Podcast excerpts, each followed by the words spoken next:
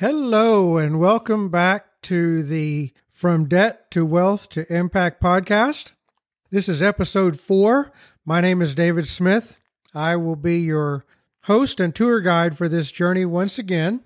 Hey, if you listened to episode number 3, I just wanted to clear up a tiny mistake I made in that episode. I was talking about pensions and what I personally get from FedEx. Because I'm going to choose the option that will leave my wife something if she lives past me, I will get half up front and she'll get half after I die. And because it's 50-50, I kept calling it the 50% survivorship, when in actuality it's 100% survivorship. Just a small error there, but I wanted to be honest and upfront, transparent.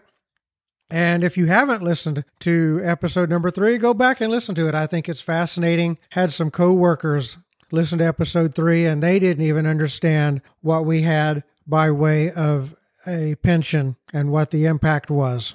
Speaking of impact, let's talk about that today. Impact. This is the show where I help people move from financial struggle to financial stability and from financial stability to financial significance. I want to make a difference in the world myself, and I want to help as many people as I can make a difference in the way that they see fit. So let's talk about impact today. I have always, almost always, been interested in making the world a better place, even from being a kid. I grew up in the 70s in Oklahoma. I grew up in church, and we had a low-income public housing development right next door to where I lived. And so the church that I went to, it was the 70s, and we actually tried to do some good in the world. And so that's where I think I got part of that from. I grew up hearing the story of the sheep and the goats, talking about feeding people who were hungry, clothing people who needed clothing, visiting those that were in prison. But for some reason, for as long as I've been interested in trying to make the world a better place, I've always been drawn to helping children who are struggling and helping the homeless. Those have always been two primary focus points of mine.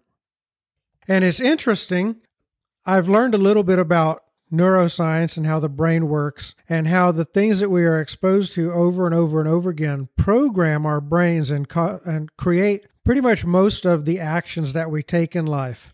And after I learned about neuroscience, I've always been a fan of music, even going back to being a kid. Even though I grew up in a church, I was allowed to listen to pop music and rock music. And one of my favorite songs growing up was Fly Like an Eagle. Fly like an eagle to the sea. I know, don't sing, right? But after I learned about neuroscience, I was listening to this song. I heard it on a radio station somewhere, I'm sure. And I was listening to the lyrics, and listen to what verse 2 says. Feed the babies who don't have enough to eat. Shoe the children with no shoes on their feet. House the people living in the street. So that's verse 2 of Fly Like an Eagle. That really was one of my favorite songs at one time. I had the 45 little record, and I would play that basically on a loop. I'd keep restarting it every time that it would finish. And so can you imagine hearing those lyrics over and over again, feeding and clothing, putting shoes on kids' feet, housing those that lived in the street. So I think that was a huge influence on programming me for the fact that I love to try to make the world a better place.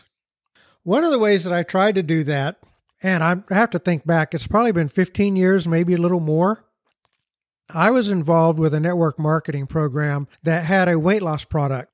And because I was always interested in taking care of suffering kids, at that time I was really, really interested in feeding hungry kids. The statistic at the time was about 18,000 kids died every day from malnutrition and preventable diseases around the world. And so I found myself in a network marketing company with a weight loss product. And I just found that kind of interesting that in the United States, we had a majority of people who were overweight and trying to figure out how to lose weight. We had plenty of food, so much so that we were overweight. And then around the world, 18,000 kids or more under the age of 5 were dying every single day from malnutrition and other preventable diseases. So I came up with this idea of trying to grow the business and combining that with helping hungry kids. What I did is I created a video. I made all of these slides that kind of explained the problem and the solution. And the basic idea was, hey, join this business, take this weight loss product. It'll help you with your weight problem. You're building this business. And then take the profits, some of the profits, and give to the charity of your choice that feeds hungry kids. And so I built this idea, this program, and it worked a little bit. I built a little bit of a team. But one of the things that I learned from that is that I was trying to promote my passion. I was promoting the way that I wanted to change the world. At that time, I had a friend, and he was passionate about making the world a better place. But his passion was animals that were being harmed. He absolutely despised animal abuse.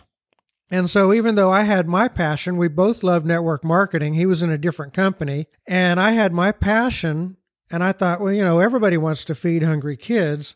He never really took an interest in it because his passion was abused animals. So like I said, the thing that I think I learned from that was it's okay to want to make the world a better place, but everybody has their own passion. Then a few years after that, my wife and I found ourselves volunteering at a local homeless shelter. We did this for right around 3 years.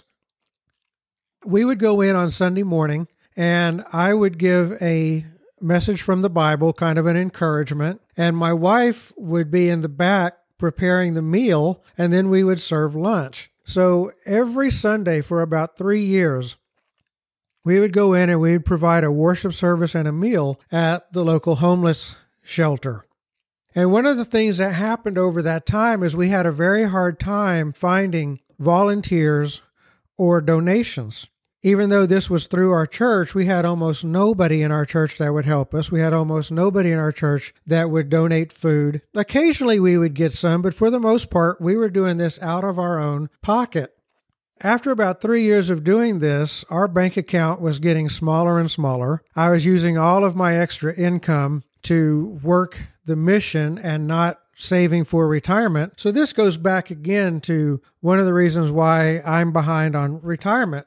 I was trying to serve, but I wasn't serving myself. And that's another lesson that I learned. You know, it really does take money to make a difference in the world sometimes. And you can spend your time trying to make the world a better place, trying to serve others. And then you're going to find yourself in your mid-50s with not enough retirement. And then what are you going to do? Are you going to have to work forever? Like I've mentioned before, you know, I don't believe anybody should have to spend their golden years working for the Golden Arches or anybody else. It's kind of like that when you get on an airplane and they talk about the emergency procedures. They tell you that, hey, if you're traveling with a small child and the oxygen mask come down, put your mask on first and then put the mask on the child. You've got to help yourself first before you can help others. And so I kind of found that to be true. And so those are two things that have impacted my life, and it kind of led to the creation of this podcast.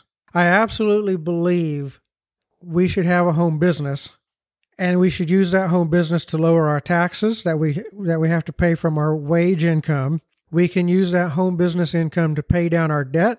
We can use that home business income to save for retirement. But then we can move from stability to significance. We can have the money and the free time to go out and make a difference in the world.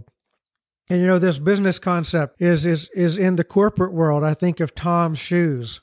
They build a business, and their idea is every pair of shoes that they sell, they will donate a pair of shoes around the world to someone who needs it. So I've always been interested in this idea of business making a difference in the world. So, like I said, I was pushing my own passion for a while. I had a friend who had his passion. What is your passion? What is your cause? Do you want to make the environment better?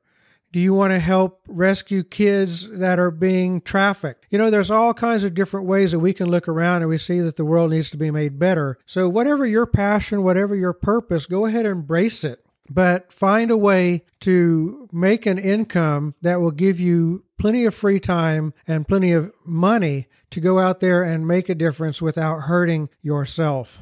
Hey, I'm going to wrap this up, but let me ask you a question. Would an extra $1,000 a month give you some breathing room? If you had an extra $1,000 a month coming in, would you be able to pay down your debt? Would you be able to save more for retirement? Would you be able to make a difference in the world? I honestly believe the easiest way to make an extra $1,000 a month in your income is to have some way to make money from home. If you don't know how to do that, you don't know what business to start, or maybe you have a home business, but you're not making $1,000 a month right now, or you've tried over and over again and you're maybe interested in trying again. I am a certified life coach and I focus on home businesses. I focus on helping people start and succeed in home businesses. And if you could use an extra $1,000 a month, if that would give you some breathing room in your life, shoot me a text. My number is 760-542-8603. Again, send me a text at 760-542-8603. Just text me. Let's have a conversation about how $1,000 a month could give you some breathing room and maybe some ideas around how you could start doing that. And let's take that $1,000 and move from financial struggle to financial stability, and then move from financial stability to financial significance. Let's go out there and make the world a better place. If you're enjoying this podcast, whatever your platform of choice, I encourage you to follow the podcast, subscribe to the podcast so you know when new episodes are coming out. And again, I hope you're enjoying these. I will go ahead and cut this off so we can stick to under 15 minutes. Have an awesome, awesome day. Text me if you would like some help, and I'll see you on the next episode. Namaste.